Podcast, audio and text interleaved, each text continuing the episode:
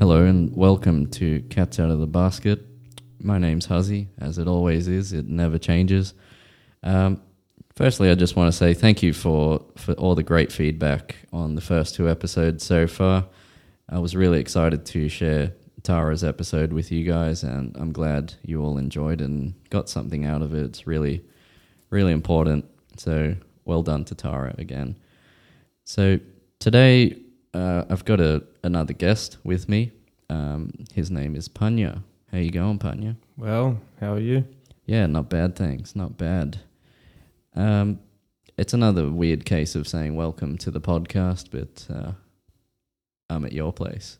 Yeah. Yeah, Yeah, good times. yeah it definitely is. Yeah, bit of a drive for me, but uh, you know, it's what you do because uh, Panya and I make music together, so we're gonna shoot Yeah. off and do that after this. Definitely. Really keen for that. Definitely. Yeah. Always. Anyway, so I basically know you from high school. That's right. Yeah. So how did we get to know each other from your perspective? Because I know. Tell the listeners. Well, back in the day, you and I were very much into football, soccer, Yeah. and uh, Soccer. soccer. Yeah. and uh, yeah, we played that, but you know, Mm. and then we kind of, you know, always hung out. It was year nine, year eight, year nine Yeah. when I came. Yeah, we had a had a bit of a soccer crew. That's it. We Yeah. were the soccer crew. Yeah. Had a few a few good mates there and yeah, man, the the the games at lunchtime used to get wild. Oh yeah. Yeah. Oh yeah. Yeah. I think I think what I liked about it was that um, it really united our whole grade because there was someone from every social Yeah, group that's in right. the in the soccer game. that's that's it. So- Yeah. yeah. Yeah. But when it hit like year 12, no one really played anymore. No, we And didn't. That was a shame. didn't play sport But anymore no, because at school they they just wanted you to be academic, so we didn't even get forced to play s- sport anymore. And I think a lot of people just became really lazy, and we no just that's true. Unless, unless um, you talk to Mr. Moylan, he'll say something different. yeah, probably yeah. Yeah. Good on you, Moylan. How you going? Moylan, yeah. Um, but yeah, yeah, it was it was a, a good time in school. You know, got to know you there and through the football. That's it. Yeah, And it's strange now we're making music because our taste was so different back then. yeah, Yeah. totally. Yeah, Yeah. like what were you mainly into back? Oh, always, always been a hip hop fan. then? yeah, Always. yeah, Yeah. And I was into my rock, my metal, my punk. And uh, yeah, fast forward till today and it's thrown together. Yeah, totally. Big Yeah. change for us, That's it. mainly for me. It's it's still in your realm a little. Oh, that's it. But you know, now we've got people in America, you know, on on it now, so it's it's getting up there. And Yeah, totally. We'll talk a bit more about our music later for on. sure. That's yeah, Yeah, yeah, totally. So maybe it's a good time to start with the mysterious golden Chinese random question box. right. So you guys know what it's about now. So there's a lot of random questions in there, and Panya's going to choose maybe a couple for now, and um, It's the couple. yeah, one at a time. Yeah, this one's speaking to me. Yeah. So- What's it say? What's the best thing you can cook? Oh, I can, I can cook a lot of lot of good things. I know my way around the kitchen. Oh, good lad. Oh, best thing I could cook. I think my pasta from scratch, like Yeah. the sauce from scratch. I, I make my own pasta, like yeah, with the little bits of chicken and breast in it, Yeah. and yeah, everything from scratch. The sauce, and then for dessert, I make a tiramisu. When usually when I cook that, Oh wow. yeah, Hear that, everyone? that's Dinner's on Panya that yeah, tonight. Come for over, sure. everyone. Come over. Yeah, for sure. His Like, address That's, is. that's good. No, Nah, I won't. No, no, I won't tell you. No, no. No, that is that's pretty impressive. Like, uh, you know, I, I'm very bad at cooking, so anything better than what I can do, I'm Oh, for impressed. sure. Yeah, that was a, that was actually a good question. That was really you know something I spend a lot of time cooking. As Yeah. You can see the in the background. Yeah. Yeah. kitchen in the Yeah, background. that- that's it. Yeah. nah, yeah, thanks. That's one of my questions. Um, you want to choose another one? See see what else we got in there? Alright. in the golden Jeez. mysterious random Mm. question box. He's opening it I up. think two oh no, it's just really. Just a long one. What was your dream job when you were a kid? Ah, To be a football player, okay. definitely. Are you a football player? Yeah. no, I'm not. No. No. I guess I guess that that um, you know it's turned a, a little bit into football chat now. Oh yeah, Yeah, a little in bit. in a way. Yeah. Yeah, yeah. So, w- at what point did you sort of have that idea initially to want to be a football player? Um. Well, when when I was growing up in Holland, Yeah. um, I used to just play a lot of street ball. Mm. You know, just to get out and about because it's different than here. Here, everyone just kind of went to training and whatnot, but Yeah, every day, everyone was always there in in Holland playing playing football. Yeah. And um. Yeah, so it was it was just like the the common dream for everyone. You Mm. know, getting paid big bucks to play a game you love. yeah, So it's kind of a no brainer. And Yeah. I love to play football. It was street, indoor, field, whatever. yeah, So, yeah, yeah. It's totally different to to Australia. I think we because we got a big focus on other sports, obviously. So, Mhm. you know, you don't just see kids in the street playing playing No. soccer. no. uh, which No. is it, it's it sucks for for people that are really passionate about Yeah. it. Well, not to say that there's kids here that still dream and they don't, they've never, you know, played a game of street ball. Yeah, But just there, it was just, yeah, it was, it just happened naturally. It was just, you know, if you Mm. ask any young Dutch boy, in, yeah, they would say that. yeah, Yeah. I think totally the case in definitely in Europe, South America, parts of North America, Mexico, where I'm Mm. from. Mm. It's definitely like that. You know, you just go out for a walk. There's there's kids playing all over the place, Right, and it's right. it's if you're into the sport, it's just such an awesome thing to to just see around you. Like Yeah. it's just amazing and that's where you get all those really cool stories of you know rags to riches football players That's it. That's it. so Yeah. it's a big dream in a lot of countries over there okay so we'll leave the chinese box for now um, yeah close it up don't want any any sneaky things getting in there who knows No. a fly or something Yeah, for sure.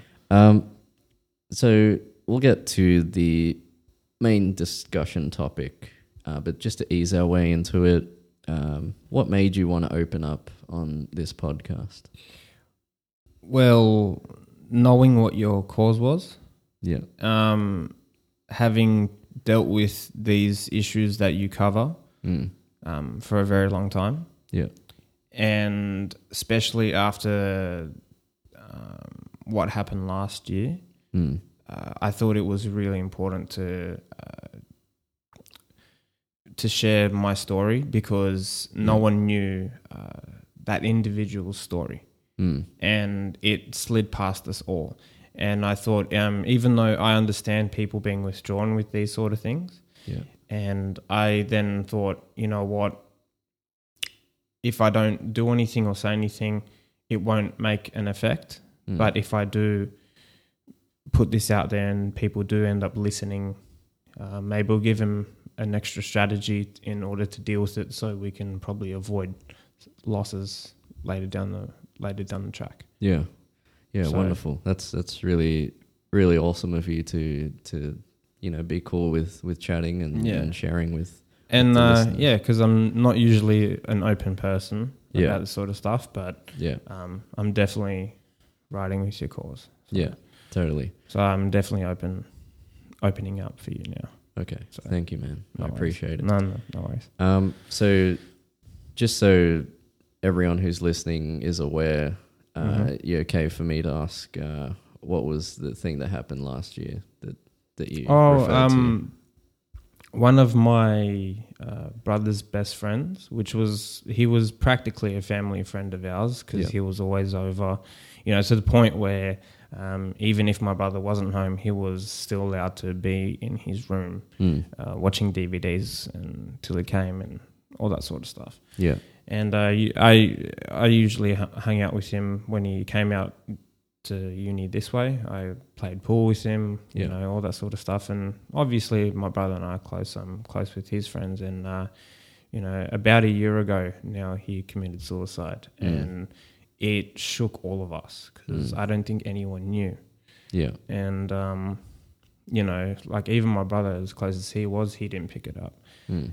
And uh, you know, I, it, it, yeah, it was devastating because I've been dealing with this sort of stuff for a while, like for a long time, Yeah. and we w- none of us had a clue about him and it kind of shook me saying like well, why why did why did it happen to him and not me yet and so that's why I would like to you know discuss it and Mm. Okay.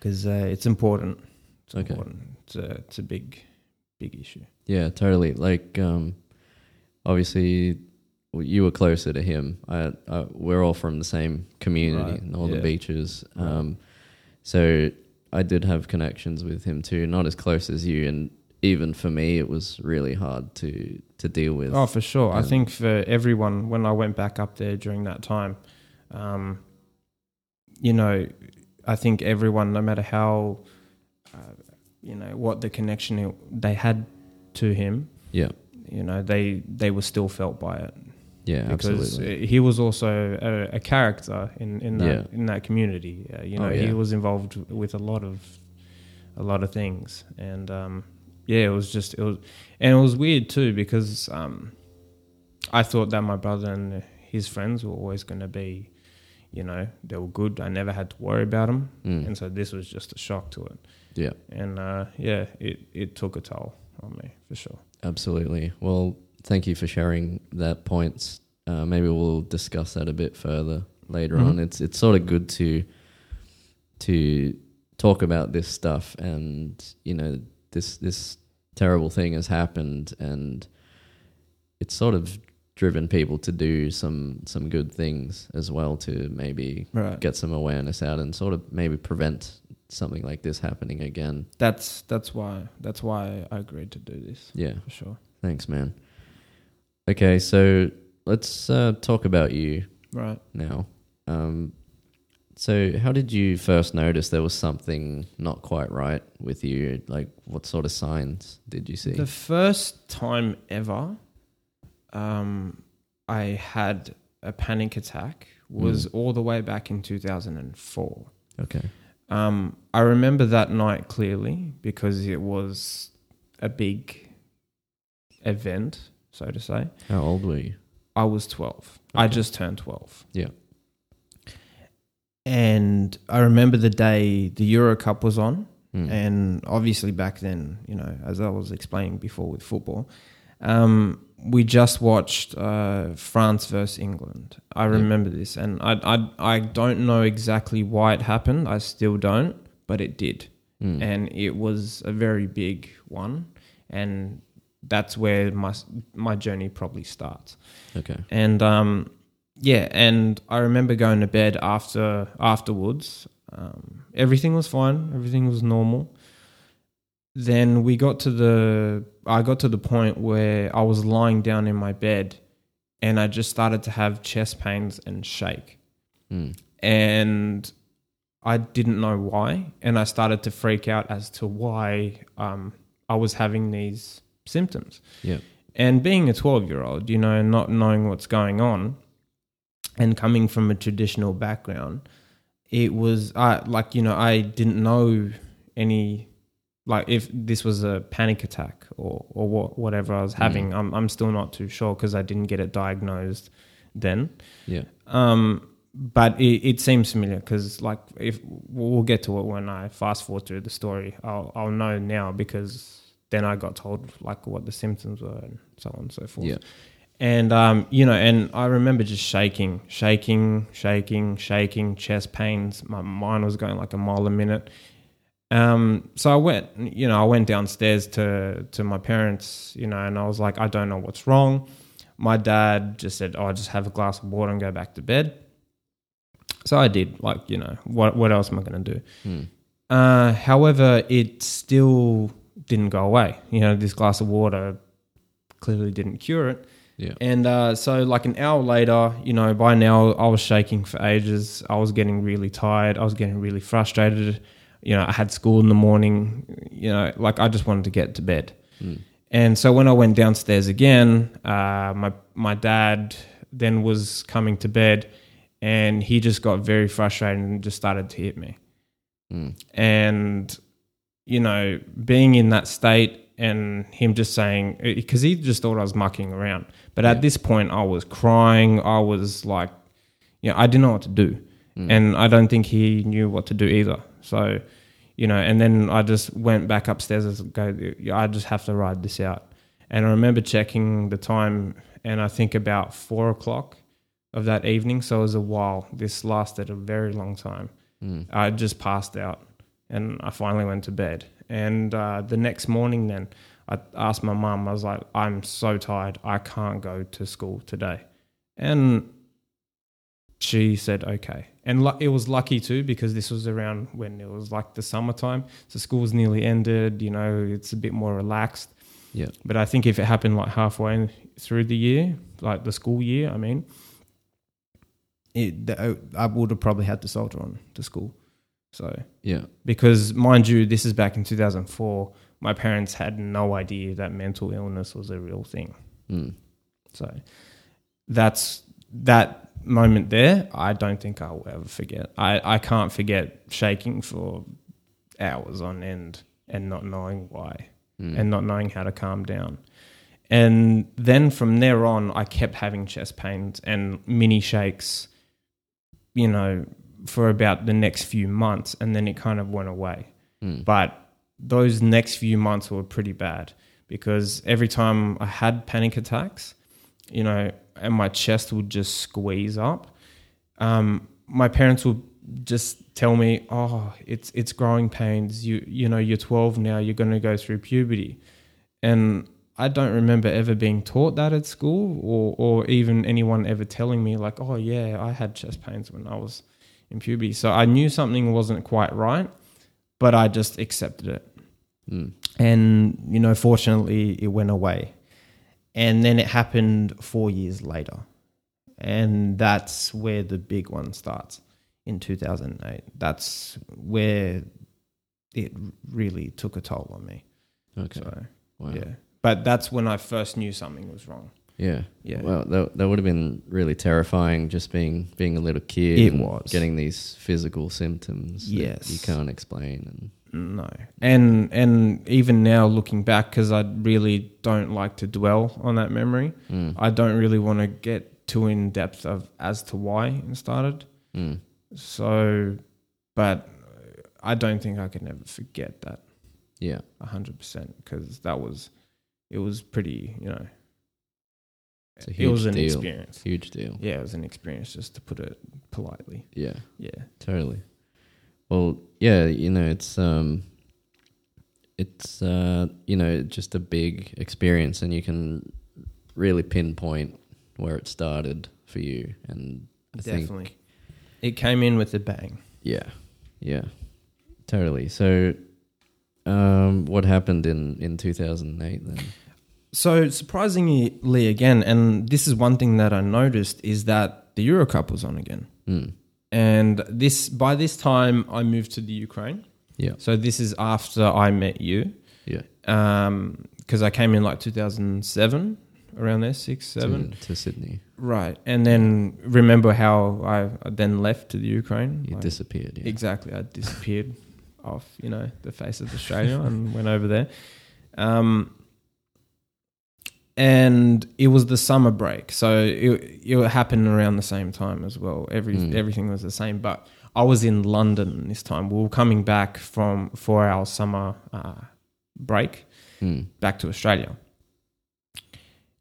And we it was the, f- the first night we got there and you know my mum was I, I remember the the situation like my mum was really stressed stressed out you know cuz she usually just let my dad handle all the um sorry all my um all, all the flights and all that sort of stuff Yeah.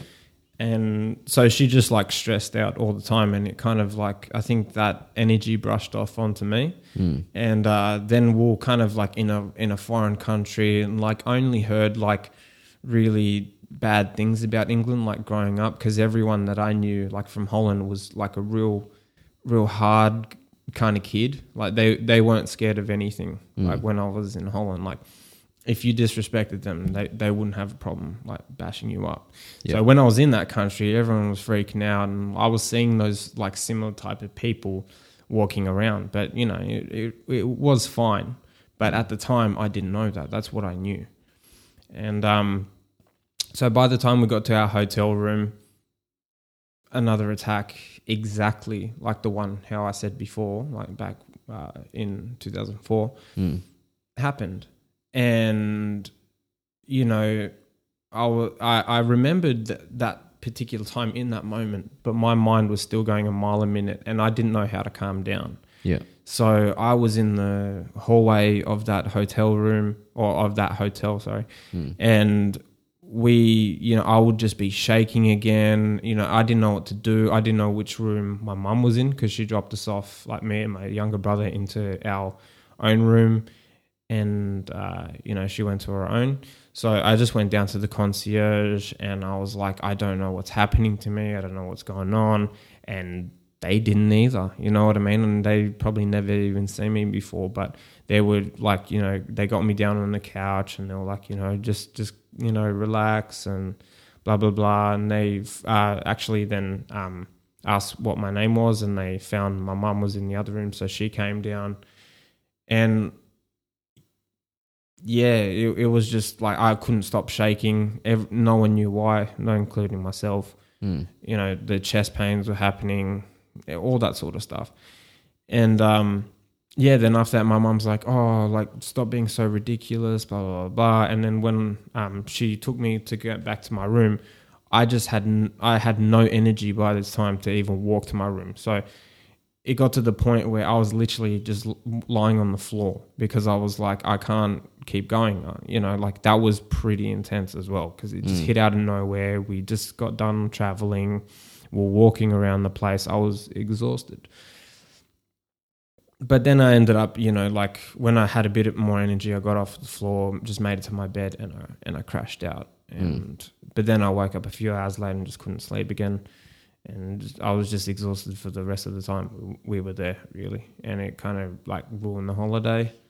Mm. And but yeah, Well, yeah, it's uh, something I'm getting from this is that um, you know clearly there's a lot of physical side to panic attacks, and- Definitely. and that probably plays into draining the energy and you know, the Definitely. way you're feeling afterwards. Just right, yeah, so that's that's something really interesting to to take out of that yeah. for me. Um, so when were you eventually diagnosed? So continuing from that particular story, Yeah. things never got better um, afterwards. Like for instance, after the one I had in 2004, it, Mm. as I said, it kind of just went away. And like you know, I didn't have it like the time that when I came um, to Australia, like when I met you and whatnot. Mm. But things never got better, and I just kept having these attacks all the time. And I wanted to go to the doctor. And like by the time we got back from our summer summer break, um, they were happening more and more frequently. Mm. And I just wanted to go to the doctor because I thought if I'm having all these chest pains, my initial thought was I'm going to have a heart attack. You know what I mean? Because I didn't know what was happening. But yeah. um, and then the after all that, like what, what I was still going through, the um, financial crisis happened Mm. in 2008. Now, the Ukraine isn't the most stable country economically, as we can fast forward to today. Yeah. So when that particular thing happened, yeah, things got worse not only at home or in my head, the whole structure of the world around me changed. Mm. And so it made the country a lot more dangerous to be in. And so I had to deal with that with that and my parents never wanted to take me to the doctor. And it finally got to a point where I begged them for months because I kept having attacks. I kept, you know, and I thought if I'm going to have a heart attack, I probably would have had one by now. No one has like the chest pains for months and months and months and, and nothing. So I Mm. thought there's something else that there's something else. And that's what I mean because it wasn't like how I was reacting with people. It was more just I was feeling it physically. Like, you Yeah. know what I mean? It was a physical thing. But I Mm. couldn't prove it to my parents because, you know, traditional background, if they can't see you're physically sick, you're not sick. Mm. That's just how it was. And my brother had a really bad cough at the time when I went to the doctors. And I couldn't go to the doctors there on my own accord. I had to go with my parents. You know, Yeah. like here when you're a teenager, I think you can go to the doctor, blah, blah, blah. But because over there, like we had to go to a certain doctor because we're expats, I couldn't go unless I was with my parents. Mm. And then he finally came around and uh, he, you know, like I finally came around to getting to the doctors. And yeah, I, I remember my dad then saying, Oh, your brother's actually really sick. Like, what's your excuse? You know, and I, at the point, I was really upset that he said that, but I didn't really care because I knew I was going to get better. You know, Mhm. I like I, was, uh, you know, because who knows what it was. Then when I saw the doctor, uh, he was trying to ask me questions, but he saw that I wasn't really open about it because my dad was sitting right there. Yeah. Soon as he told my dad, "Oh, ca- uh, can can you leave the room? I want to talk to uh, you know your son in in private." My dad just got up and left. And when he started to ask me the questions, um, and and really get to know what was going on, he told me exactly what was happening. He said, "This is what's going on. Um, you know, uh, we can try work on this." Mm. and I was so relieved. I was like, I, I didn't know what was happening. I thought heart attack, who knows, maybe I have diabetes or something, who knows. Like, you know, this is the time when Google and all that was, was really getting out there. So I just Googled my symptoms because Yeah. I couldn't go to the doctor. So, Mm. um, but when he told me what was wrong, I was so relieved, but then I was kind of like, oh, now I know I have to work towards something in order to get rid of it. Mm. But yeah, I was relieved that I knew what it was, that that someone could tell me what it was, Yeah. and I knew that, you know, like my parents wouldn't buy it, Mm. but I knew it, and I thought now I know at least what I need to get over in order to end this pain because Okay. it got intense. Great. Well, you know that's uh, really awesome that you you had that moment as well. It's like the opposite of when you first had your panic attack. It's like your moment of oh, there's something going on here, but then that mo- pivotal moment of uh, relief that you felt was really must have been really powerful for you and Yeah, just another thing I want to just focus on a bit that I th- it could be an issue for for quite a lot of people out there is that uh, you know you, you keep referring to this barrier that uh, was created around you for for trying to get the help that you really Right. desperately wanted and yeah, just wanted to hear your views on um, you know whether it's a generational thing or a cultural thing with uh, I, I think it. I think it's both. yeah I think it's both because um, you know I notice it as well with with not just like my own family but others. Mm. They say the same thing. Um, because I think it's just because like the the, the cultural thing, it kind of makes sense because you know the man's supposed to be strong, blah blah blah.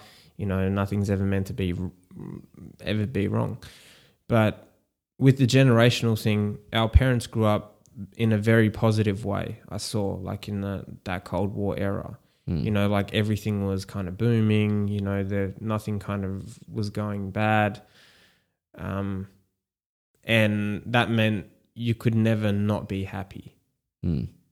and you know it's the same like I, I see a lot of parents like they will never admit that they're not happy but you can see it whereas our generation are quite open about not being happy and whatnot um, but that's what i noticed yeah and and it's you know it's a bit yeah you know I, I can only really speak from my point of view though Yeah, I, I do sense that there is a lot more generational awareness coming through with the, our generation Definitely. and maybe the w- generation X as well. They, you know, there's a lot more mental health awareness, and Right. maybe our parents' generation, you know, they because the um the whole psychology field it was still quite new Right. around the time when you know they were they were in school and all that. So I think that's probably one factor. There's probably a, a lot of different factors, but definitely generational. I find Right. for sure. Uh, it was also um, because back in the day, when I hear parents, uh, my parents talk about uh, stories about suicide, it's Mm. always the person either had a drug problem or a gambling problem. Mm. It was never because they just felt sa- sad in the way that they would put it. Yeah. and you know that that I think has changed because they noticed then like people in our generation don't have those issues Yeah. and they're doing it Mm. and that's I think what really shook them to the core because yeah every time they told me about like uh, a person committed suicide it would always be they had gambling issues so they were in a lot of debt you know they had drug issues and no one was there to help them either and um yeah and also I think um a lot of it had with the generation kind of uh, gap is that I think when our parent when our parents had us, they also probably thought that. Um, well, I th- uh, my theory anyway is that they thought, for instance, you know how um, they would give you lollies and whatnot, and they'll be like, "Oh, don't worry about it. You know, you're a kid. You can eat what you want. Um, you can kind of do what you want because you're a kid. You're per- you're a perfect being. There's n- there could never be anything wrong with you." Yeah. And I think now we're noticing that that you know kids can have problems too, and oh boy, can they have problems. Mm. And if we catch it early, then I think it would save a lot of people a lot of you know heartache in the future, and a lot of you know s- maybe stop this in the tracks because that's what I noticed around me when I was growing up is that you know. Um, you know, kids could eat what they want, they can do whatever they want, and they'll still be healthy Mm. you know they, they weren't allowed so if if that was their um you know even though that was physical imagine being like mental you know they wouldn't have grasped this yet Mm. so Well, yeah, that's really interesting points that you're sharing there, and yeah or from what i noticed you Yeah. know someone might have a completely different view absolutely, it's your perspective. correct Yeah. Well, Yeah. thanks for bringing that to the table.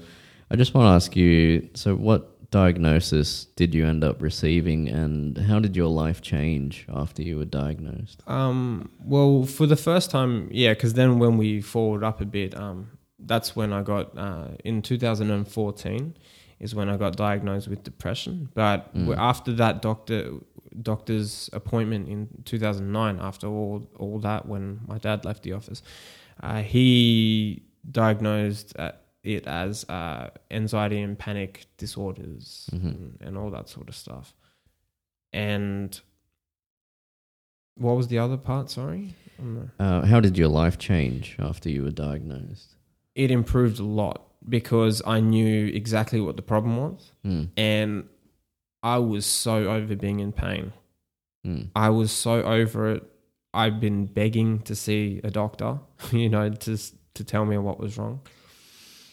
And yeah, so then because I knew what it was, I was able to then try conquer it.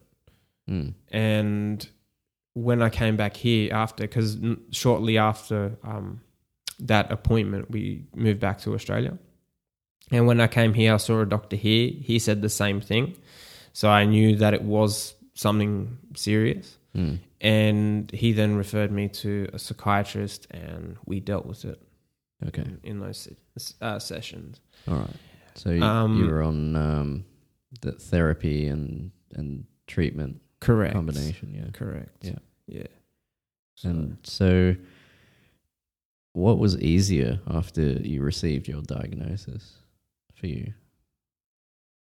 pretty much the same answer. Like it's, Yeah. you know, I, I knew what was wrong, and I Mm. knew that there was steps in order to um, take care of the problem, and it then showed me, which I still uh, thought that I still keep with me today, is that my mind is more powerful than than people think it is. Mm. You know, I think that's for everyone because if it can affect you physically, you know, and and emotionally and spiritually, it's a really powerful thing.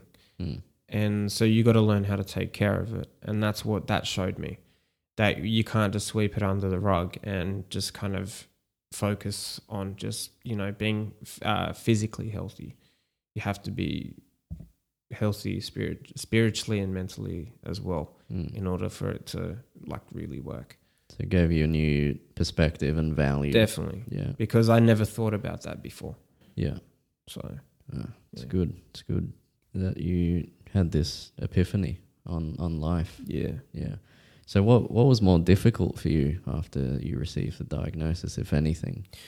Um, well, when I was diagnosed with depression, it was a lot harder because I was like, oh, here we go again. Like, I have to deal with something brand new. Mm. And that was a lot different than having panic attacks. Because when I was, you know, when I had that, it was sort of just like, I would just like shake all the time. I would just be tired constantly, but still very alert. You know, I, I would never be able to relax. But with with depression, uh, when when I heard that I had that, uh, man, I was like, oh, I've got. I knew I had it because it, it it seemed sim somewhat similar to having anxiety, but but Mm. very different in a way. Very very down, very empty. You don't feel much. Mm. And so when I heard that, it kind of made it worse. But when I heard the other one, because it was more of a physical pain that I was feeling, I was very relieved. Yeah. But but I wasn't very happy to hear I was diagnosed with depression. why is that exactly? Well, because at the time, I knew I I knew it already and I felt it. Mm. But knowing it, I didn't have the energy, or I didn't think I would have the will to really defeat it. Mm. You know what I mean? Because it wasn't constantly bugging me. It was more of a, a passive one. It wasn't like an episode Mm. one. The depression kind of never went away. The anxiety can kind of relax itself at times. Yeah. But the depression was just there. Mm. It, it, it kind of like was attached to you, Mm. eh, if that kind of makes sense. It's that whole um, black dog sort of Yeah. analogy. Yeah. Yeah. And so that way it was a lot harder to deal with it because, you know, I, I knew I had it and I knew I could probably defeat it again. Mm. But was the energy there?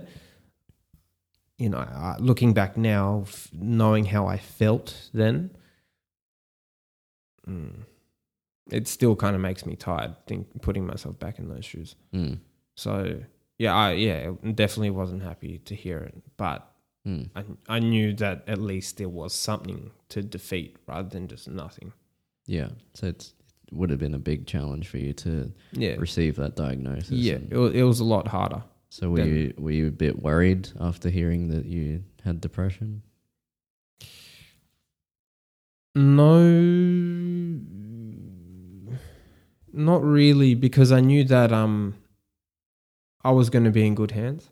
Mm. You know, um, I'm very, very g- like I have a very good doctor, and he referred me to someone very good to Mm. talk to around here, and but I knew that you know, you know, the fifty percent would be there. I would just have to add the other fifty percent from my own half to defeat it Mm. and that's what I mean. I, I don't know if I had it at the time. I, I, I did in the end. I got through, but it was very hard.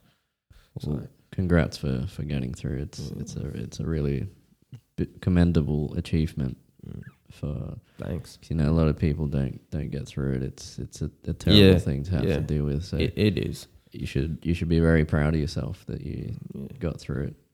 I just I just hope that other people can now too. Mm, That's, that's it. It's a it's a terrible position to be in. absolutely. Very bad. Yeah. Um, so I guess one thing that I want to just quickly mention is that you said, you know, it was 50% Right. to, to defeat it was the treatment and 50% had to come from you. Right. Can you tell us a bit more about that? Well, I mean, we do live in a country where you know we are taken care of you know in, in that medical field and they also identify it as as an issue Yeah. so they do put resources towards it Mm. um and i experienced it before like, and, and i knew that if i went there i'd get better Mm. like because of what i dealt with before but the other 50% is me actually going and turning up and and you know taking the therapy sessions and whatnot seriously Mm. you know, rather than just kind of blowing it off and you you know you, you know what I mean. Yeah. Like you have to also be there and and want to get better. Mm. Um, and that's the other fifty percent. But the other fifty is you know the the resources are there to get better. Mm. You just kind of have to click with it and and e- everything has to be 100% to get over it yeah. and that's what i mean so it's it's the 50%'s there you just got to add your other you just got to want to do it yourself Did you find it tricky to to add your own fifty percent to that equation? Uh, at at first, at first, you know, because I kind of didn't want to believe it. I didn't want to believe that I had another um, disorder to deal with. Mm. But so at first, yes. But then, as I saw the improvements, mm, it was fine because I started to get better. Mm. So I felt better after every session. So that in itself motivated you to keep keep going for it. Right, because I was seeing results. Yeah. I really was, and yeah, I thought like I'll I'll keep this going because I know that I I can get better, and also I knew because of how the way I defeated anxiety before, Mm. I knew then if I defeated that and I waited for that long and I didn't have any help and then I got help in the end, I Mm. knew that I was gonna gonna be able to defeat this one. I just had to find the energy. Mm. That's that's it. Yeah. So yeah. But Uh, yeah, it, it as you can see, you know, I, I defeated it. It was an achievement, but every time I look back to it, it does start to drain me Mm. because it was not an easy t- time to be alive. No, no, I, I bet. Um, so two things I want to mention there. Um, so I guess just like with anything in life, one of the biggest steps is to to have that initial, you know, drive to to overcome. It's like a a barrier that you just don't want to do something, and Right. then once you get the ball rolling, you see results. You you're a bit more motivated. Then, Right. then it's sort of downhill from there. Is that sort of what what sticks out to and you? and but by this time as well, my parents then uh, acknowledged the fact that mental illness was a, a real thing. Mm, So when I told them about it, uh, they did accept it. You know, Mm. they said we're here for you. Um, you know, uh, as as I told my whole family basically when I got diagnosed, it was written there, and um, yeah, obviously I felt defeated telling them, but they all just said, you know, we're here for you. You know, whenever you need us, blah blah blah blah. So. mm. So that's that's good to hear. There was a, a turnaround Right. in the perspective of it. Right. And um yeah, it's unfortunate that like a few people outside of that whole like gambling or or drug problem as I said before, Mm, like a, a few young people by then committed suicide. mm, And then my parents started to really turn their head and go, "Well, you know, you know, he Panya was telling the truth." yeah. And so he's not going to lie about this mm. and you know, so on and so forth. yeah, I guess like everyone from that community, when these things happened, uh, really opened their eyes, I suppose. Right. So uh, I think obviously it's a terrible thing, but some good can come out of it. You know, we can talk about it more and, and be more accepting of, of these That's right. situations. Yeah, that's right. Yeah. So I want to just quickly get your views on uh, how you think your diagnosis is perceived perceived by people in society. So you know, you must have heard me talking about this with Tara a little bit and just want to see Yeah. your views on how depression and anxiety might be. when when I had anxiety back um, from the turn of this decade, when I told everyone what I actually had, everyone abandoned me because Mm. they just thought I was seeing a, a therapist. I was insane, Mm. you know, and uh, it, wa- it was kind of hard, you know, like because also, um, you know, I was moving around heaps, and you know, like my mind was just all over the place, and. Yeah.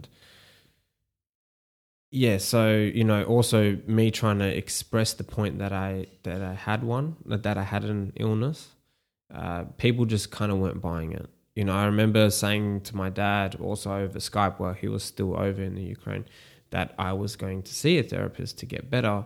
He sort of mushed up his face and was like, uh, uh, "Oh God."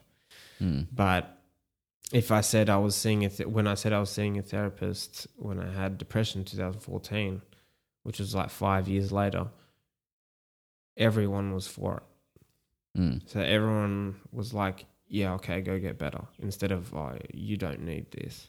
Oh, it's not true. It's not real."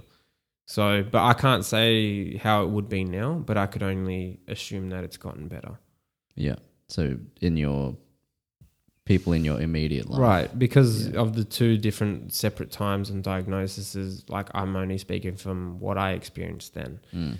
But it was I was happy to see that it it had improved Mm. because that meant there were people were coming out and and seeking help and you know something was being done about it. Yeah. Yeah.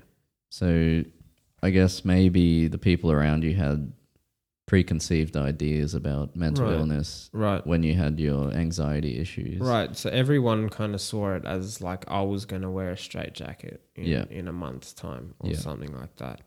Yeah. Whereas I didn't feel like that. Mm. I, you know, I didn't want to be like that. And as you probably know, I'm not the type to really just like bring attention to myself constantly. Mm. But I needed help, you know what I mean? And and I was more or less, you know, like I was I felt so good when I when I kicked it to the curb, Mm. you know, and I wasn't in pain anymore. I felt like I could actually go and live a normal life now. Yeah. So I didn't really care what they thought in the end because I was like, I'm getting better. I don't have to live with this pain, this physical pain Mm. as well as mental. It's Mm. it's squished. You know, it still kind of kicks up from day to day. Yeah. I still kind of get it from like present day, but it's very rare compared to then. Then it would be like daily almost from memory. Mm. It was a lot. So, Okay. but now it would be like very stressful times, or if I'm not sleeping enough. But that's very rare. Mm. So, Okay.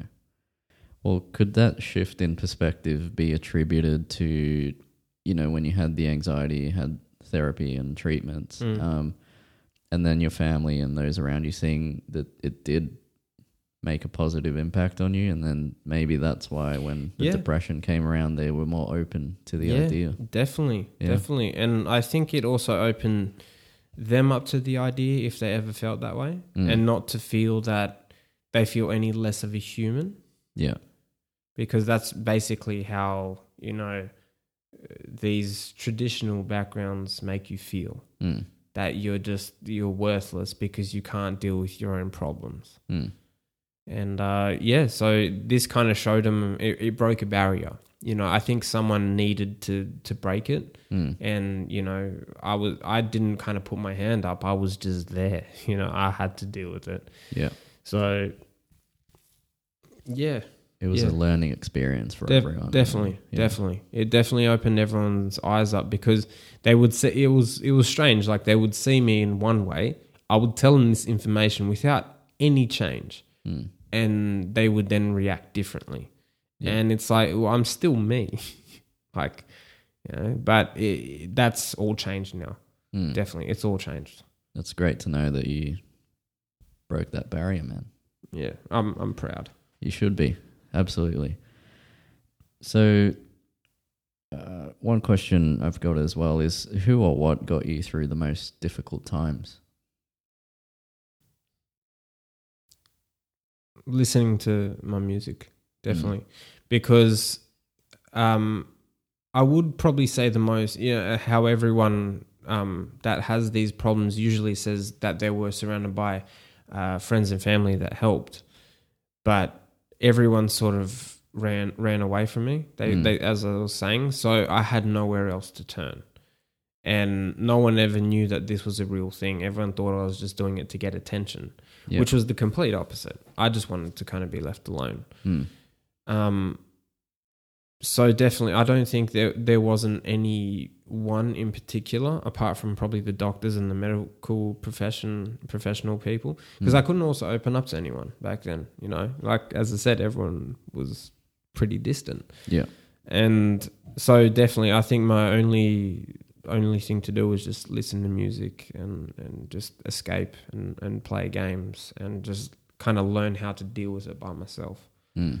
So, which is weird because I don't really know I- if there's anyone out there that has as well. You know, everyone says that they're friends and family, but they weren't there at the time. And Mm. you, I can't blame, and I don't keep it against them because they didn't understand. But fast forward to today, whenever I get into a problem, I kind of like to deal with it by myself. Mm. I don't like people intervening with them now. I'm, I'm more withdrawn, and Mm. that's how I just learn how to cope with it. Yeah. So it, it, I know it's like a reversal of what people usually say, but it worked for me. Mm. It, I mean- it really did. You just need to find that that thing that works for you. Like you know, Correct. yeah. So, So, if it felt weird when people always say, "Oh, I had I had that support," I was like, "Oof." Mm. N- "Not not for me." But you know, in Mm. the end, I don't think of myself as being better because I didn't have the support. It just wasn't there. It just wasn't a resource at the time. yeah. So every time I do get into these episodes and whatnot, I have to be left alone. I, I can't do it with people around. Mm. So that's that's just how it is. Yeah. Yeah. You're I've, right. I've tried. I've let them in before around those times, and they they haven't made it better. Mm. Um, you know, so it's just I have to deal with it by myself. Yeah. That's, that's that. You're a lone wolf. Yeah, Mm. yeah. So, w- would you do anything differently? And if so, what? Well, that's oh, that's what I ask myself uh, every time I defeat it. You know, what can I actually do differently? Mm. and um and what I tell myself is soon as I see these symptoms starting to really eat into my life that I kind of can't keep them under control, I just go and get help straight away. Yeah. I don't kind of macho macho it out or you know try to, like soldier through it. I Mm. just go and get the help just in case. Yeah. So I can just get better and just keep getting back on track with things. Mm. So and uh yeah, that's what so every time that's what I do differently. I do ask that question so I don't get into the same pattern and go down the slippery slope again. Yeah. So that so every time that's probably what I will I use that question to go forward, Mm. not just at the time what I would have done there. Yeah. Because those things sort of just happen. I and I don't think I could have done anything differently Okay. in in a way. Like you know, I couldn't get the help and all that sort of stuff. So I, I did what I could, but now I use that and go. If I feel that way, I'm gonna take it forward that way. But yeah, I couldn't really change anything then. So Okay. So you're definitely a lot more sure of yourself and what you're doing when- Right. when, it happens to you. right, I, I reflect a lot. I'm I'm very introverted, Mm. so I really pay attention to like my own needs. Yeah. So I make sure that I'm okay to to progress forward.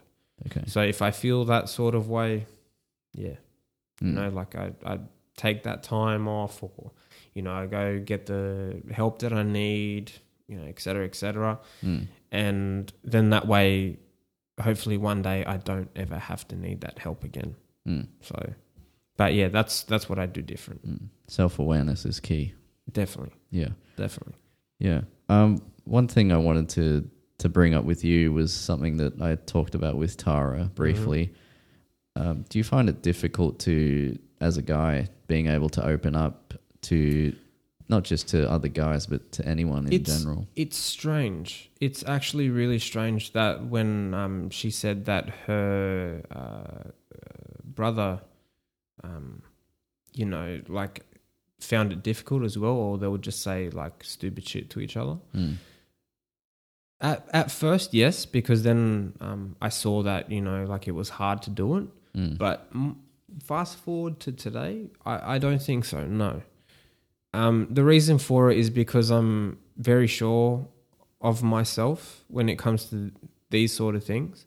yeah, And so I'd rather let people know what's going on because they know that it's a real thing. mm. And I think it's the communication rather than, oh, I'm just feeling bad. You're like, you know what? I actually went to the doctor and the doctor dies, knows me, uh, diagnosed me with this Mm.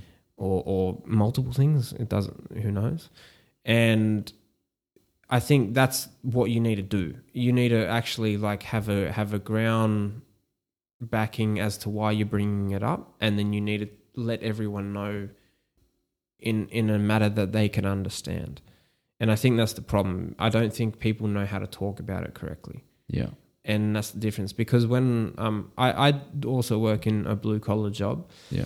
And when things got too hectic last year when I was studying um, full time and I was also working six days, you know, but my online course was, I ha- also had to go into class as well at the same time. mm. And by the end of it, it got too much after the six months, and I had a panic attack, and I was really tired. Like I was exhausted afterwards, but I wasn't so distressed because I knew what happened. And when I called up my work, they then said, "Okay, we understand. Um, we'll give you a week off. Go do what you need to do, and just keep us updated." Mm. And when I told all the people that I work with, when they asked where I went, I told them exactly what happened. They said, Are you okay? I said, Yeah, I'm ready to work. I'm happy to be back with you guys. And we went on with it. Mm. However, I didn't open up and talk about it openly with them, but I just notified them as to what was happening.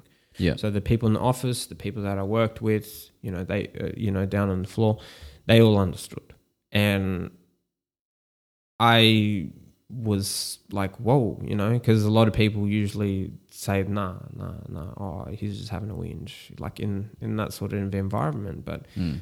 that wasn't the reality for me. They they accepted it. Like you know, they they genuinely were like, okay, do what you need to do and come back. Mm. So when I heard that, I was actually I wasn't surprised because it's it's a it seems to be a common thing, Mm. but it's not in my reality. No, Mm. they they seem to really care about this. so it's not an issue for you at all. No way. Okay. I, I can. I, I, yeah, it, no way. It, I can open up to it. Okay, It's I think because I know how to communicate it well. So yeah.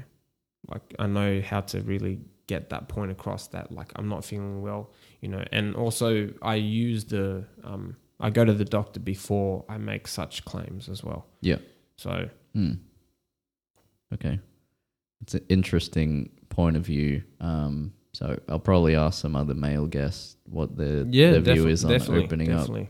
Because I do think it's it's an issue for a lot of males in particular. That, Right, As yeah. you said earlier, you know, you don't want to, you've learnt to not be macho or whatever and to, to have to put up a front and that you, ha- you have to be real with your feelings. Right. And if I wasn't, I don't know if I'd still be here today. Hmm. So that's why it's important to do it. And, you know, like if I didn't have that time off work, you know, who knows what could have happened. Yeah. And so they understood. And that's what I mean. Like it, it wa- but it wasn't hard. And, you know, Mm. even though it's a very like macho culture, they, you know, they, they took it and they were like, yeah, for sure. Yeah. You know, like go do what you need to do, go get better. it's good to know that there's awareness in the workplace. It's something Right. that you know Tara had issues with with her. Yeah, sector. I wa- I was really surprised. I was like, uh, in in that industry. Yeah. yeah, yeah. yeah. yeah. It, w- it was interesting to hear all, all her views on that. So, uh, what what advice would you give to someone who, who has the same or similar diagnosis who might be listening to this and maybe they're going through a difficult patch right now? First and foremost is go see a medical professional. You you really want them to. They're the ones that are going to identify the problem, and they're the best at doing what they do. Yeah, and then from there, follow the steps and advice of what they recommend. mm. and after that then i would say on a personal level after that s- do what you need to do in order to get better. Yeah. So if um, let's say your friends are calling you a pussy because you're not coming out with them because you're feeling blue, Mm. let them. Because if they're really your friends, they would understand and leave you alone and and let you rest up. So, you know, and really find yourself and who you are so you know what works for you Mm. because this is not one size fits all type type of issue. Yeah. That's So- that's really good advice. It's uh, I guess a common theme with you is to just be true with yourself and your feelings Right. and and learn to recognize your feelings and you know just stand strong with what's going on with you. That's it. And you you need that in order to really like kick it to the curb and and progress forward. Mm. You really do. By the way, I love the, the language you use when you you're talking about overcoming. You you say defeat it. I sort of picture you being like a, a warrior, like with a sword, and Oh, Yeah, right. yeah. it's it's like a Come along, dragon. yeah, You yeah. got to slay. That's it. Yeah, Yeah. like uh, what's his name? That barbarian. That uh, Like Conan. yeah, Conan Yeah. the barbarian. That like that sort of thing. You like I defeated it. Like, That's I, it, I think yeah. that sounds really epic. Mm. Yeah. Yeah. um, so another question: What what do you think, or what do you wish someone had told you in your most difficult periods, uh, uh, or when you were younger? Someone would have told me. It it it sounds kind of you know whatever, but I wish someone would have just told me what was happening with me. Mm. You know that that's all I really wanted. I just wanted someone to tell me what what the hell was wrong with me. Yeah, Um, and that was pretty much it. I, I can't think of anything else yeah, because, as I said, I, I usually like I, I learn how to deal with this without any because every time someone said something to me in you know back then, it was always something really stupid or negative, you know, because they didn't understand what was going on. Neither did I, mm. and so yeah, definitely like. I just wish someone would have told me what was going on. yeah. So that's definitely. I I really got the sense of that.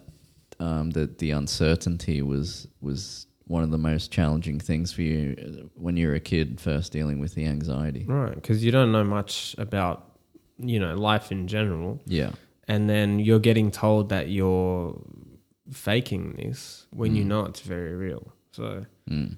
yeah, Yeah, well, you know, I guess that that sort of backs up you trying to get that help, the professional help. There was barriers for you, but if you have the chance, if there's something going on for you, Right. then don't hesitate. go That's, get the that's it. That's it. Mm, Because we're lucky we're in a country where we're we're able to get that help. We absolutely. have access to that help. yeah. you know, and um, we just need to realize this, you know, not a lot of people, you know, take advantage of it that that need that need to. Yeah. And um, yeah, so you know, you just got to think about all the other people that don't. So just just consider yourself lucky that you do, because like for instance, in my story, I couldn't go unless it was with my, with my parents. Mm, So I could only imagine everyone else that needed to go that couldn't, and they were adults. Yeah. So in places like America, for instance. mm, So yeah, if everyone's out there that's listening, you go go see help. yeah. If you have the Basically help. opportunity and you need it, Yeah, why not? that's it. Yeah. Okay, so w- we'll just move on to some some Hmm. listener questions. I've got Mhm. three today for you. So this one's from Alexia from Sydney. hmm Um, she asks, "How do you explain how anxiety feels to someone who's never experienced it?"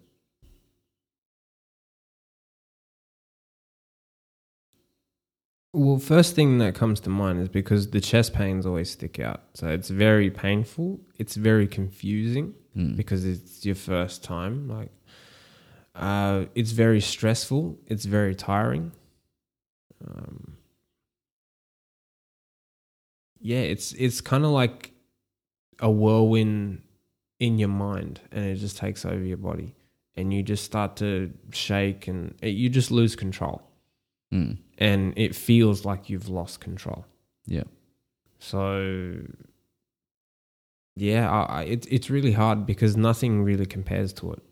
Mm. Mostly, I don't know, let's just say like freaking out would probably be the closest or being really worried and freaked out at the same time. Yeah. But picture that just happening all the time Mm.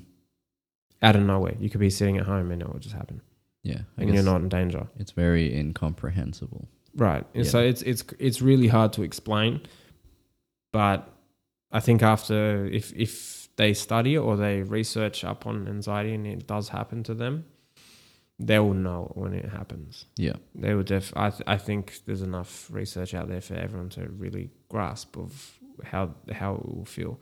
But yeah, it, it's something that you can't really explain unless you experience it yourself. Mm. But hopefully, they don't. Yeah. Hopefully. Mm. Okay. So the next question is from Tara from the previous episode. Mm-hmm.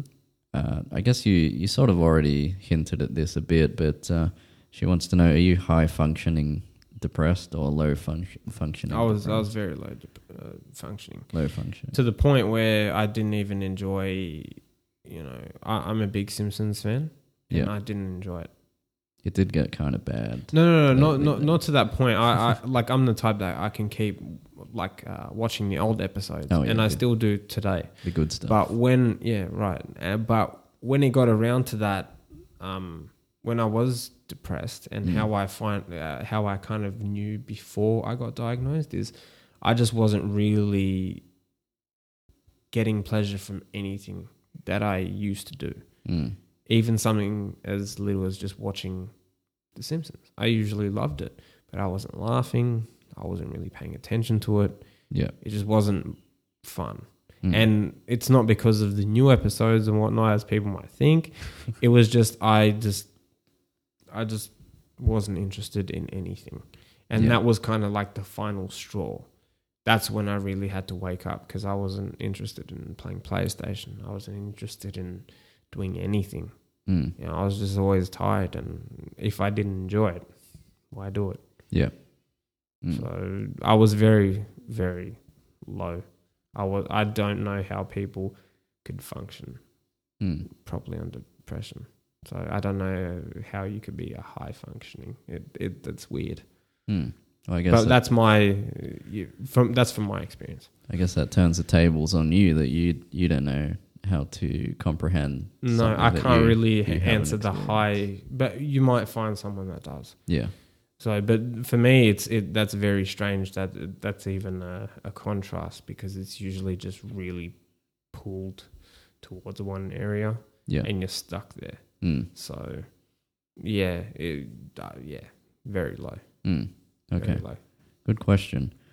Uh, the last listener question is from Pam from Hawaii. So aloha, and uh, she still she lives in in the Netherlands now. Yeah. So yeah, um, so how do you feel around people when you are in a depressive period?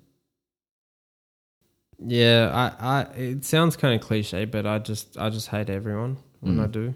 Mm, I, I don't want anyone around. Um, everything that really bothers me about them that I can kind of just brush off and not really care about really start to annoy me a lot more frequent. I'm a lot more on, on edge when it comes to when I'm in those states, when it comes to people being around. yeah. Um, yeah, but yeah, that's that's basically how I feel about them. But I know now that that's not the real way that I view them. Mm. I just have to make sure that I get over it because in the end, I keep telling myself, "Look, it's it's you that has has the problem, not not them. So you got to have to deal with it, and you'll be fine." But Mm. yeah, but when I'm in that state, I just got to remind myself to say that, but I don't really think highly of anyone because I just kind of withdraw and I just think like, oh, no one gets this. No one understands me. Mm. Yeah, everyone's kind of out to out to get me, you know, because of this, but that couldn't be like, you know, further from the truth. So Yeah. So it really warps your perception of people. definitely. Yeah. Okay. So I want to sort of move on and, and put a positive twist on, on you now Mm-hmm. a lot more. So, wh- what are you most proud of that you've accomplished so far?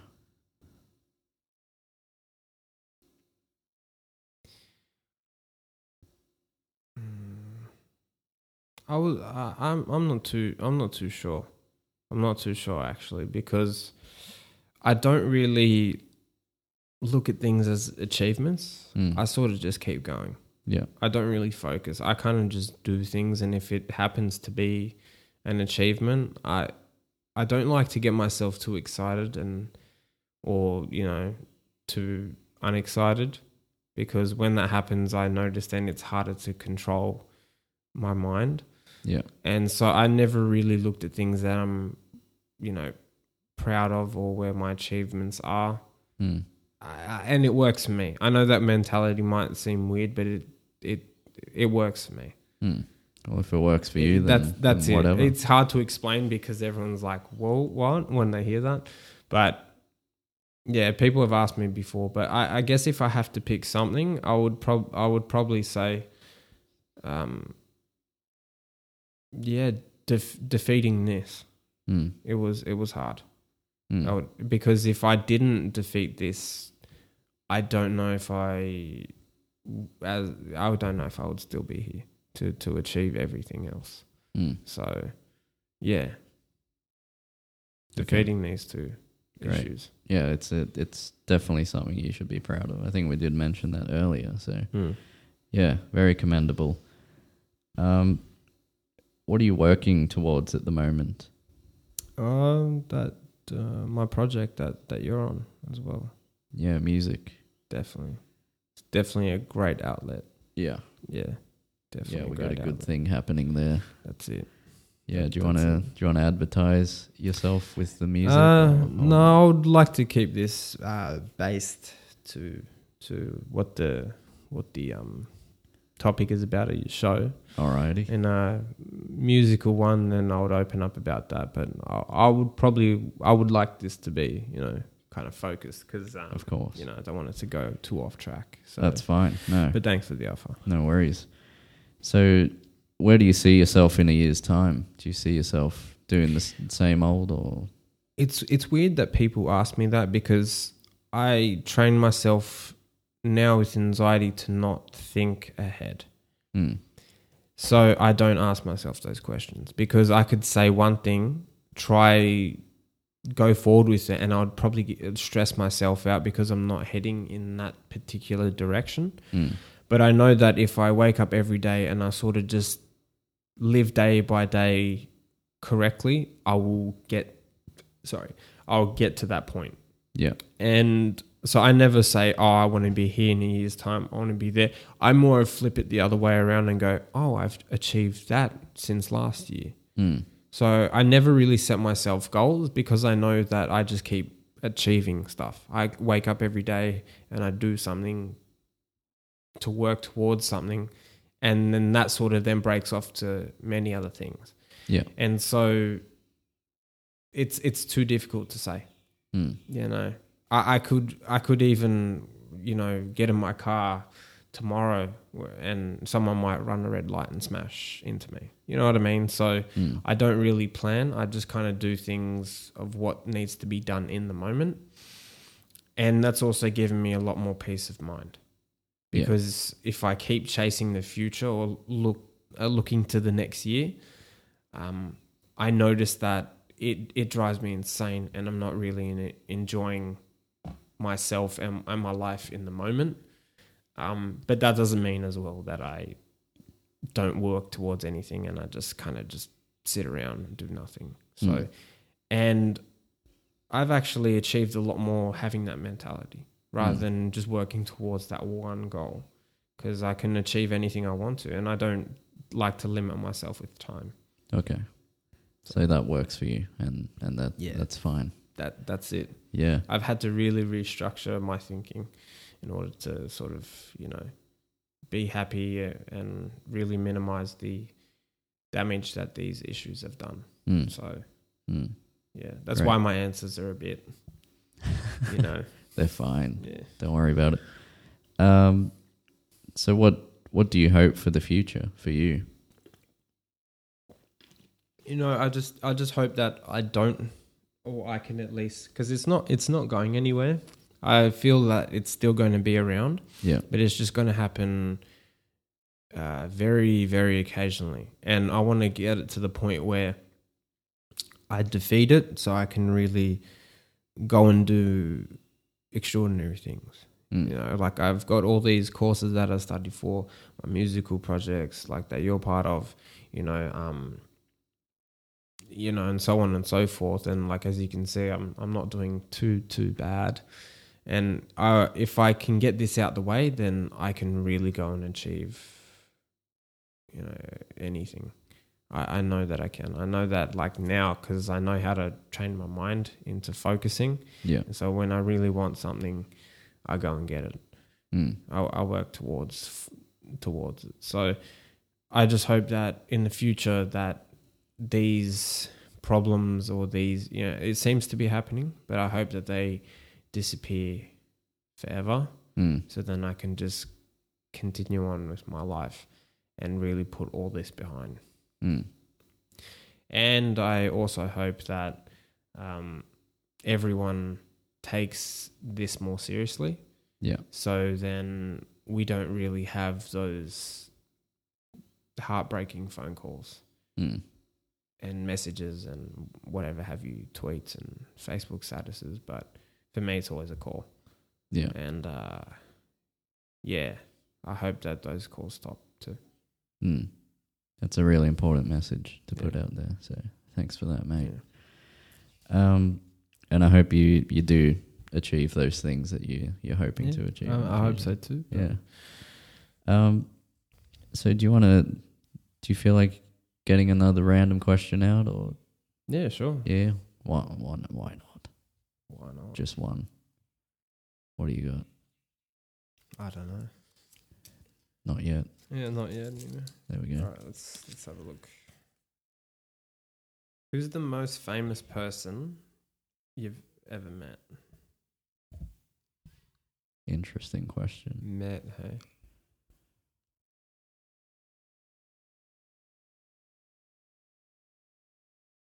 I, I don't know. Really? Yeah, I. I Do you have any I haven't- names? I haven't really met anyone famous. But hopefully, hopefully, actually, i- in a bit, uh, seeing as some of the artists I'm working with, they're on their road to success.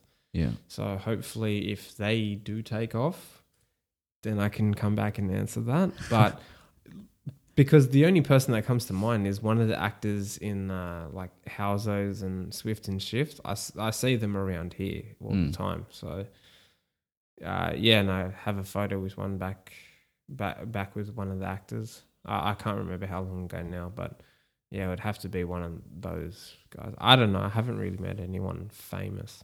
Who are you hoping to meet if your music takes off? I think if I meet Ti, I'll- I would probably scream like a little girl. Okay. Yeah, I, I hope someone films that. yeah. Ti, No, I, I don't hope that. I do. Ti, if you're listening, get over here, mate. Yeah. We're waiting for you, and I've got the camera ready to film his reaction. No. Hopefully, I don't. But Yeah.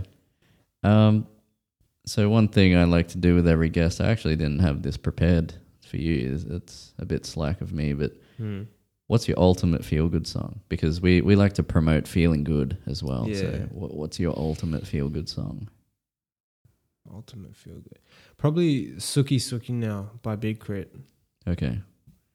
Well, do The, you, the energy in that song. It's impossible to feel bad after you listen to that. okay. Yeah.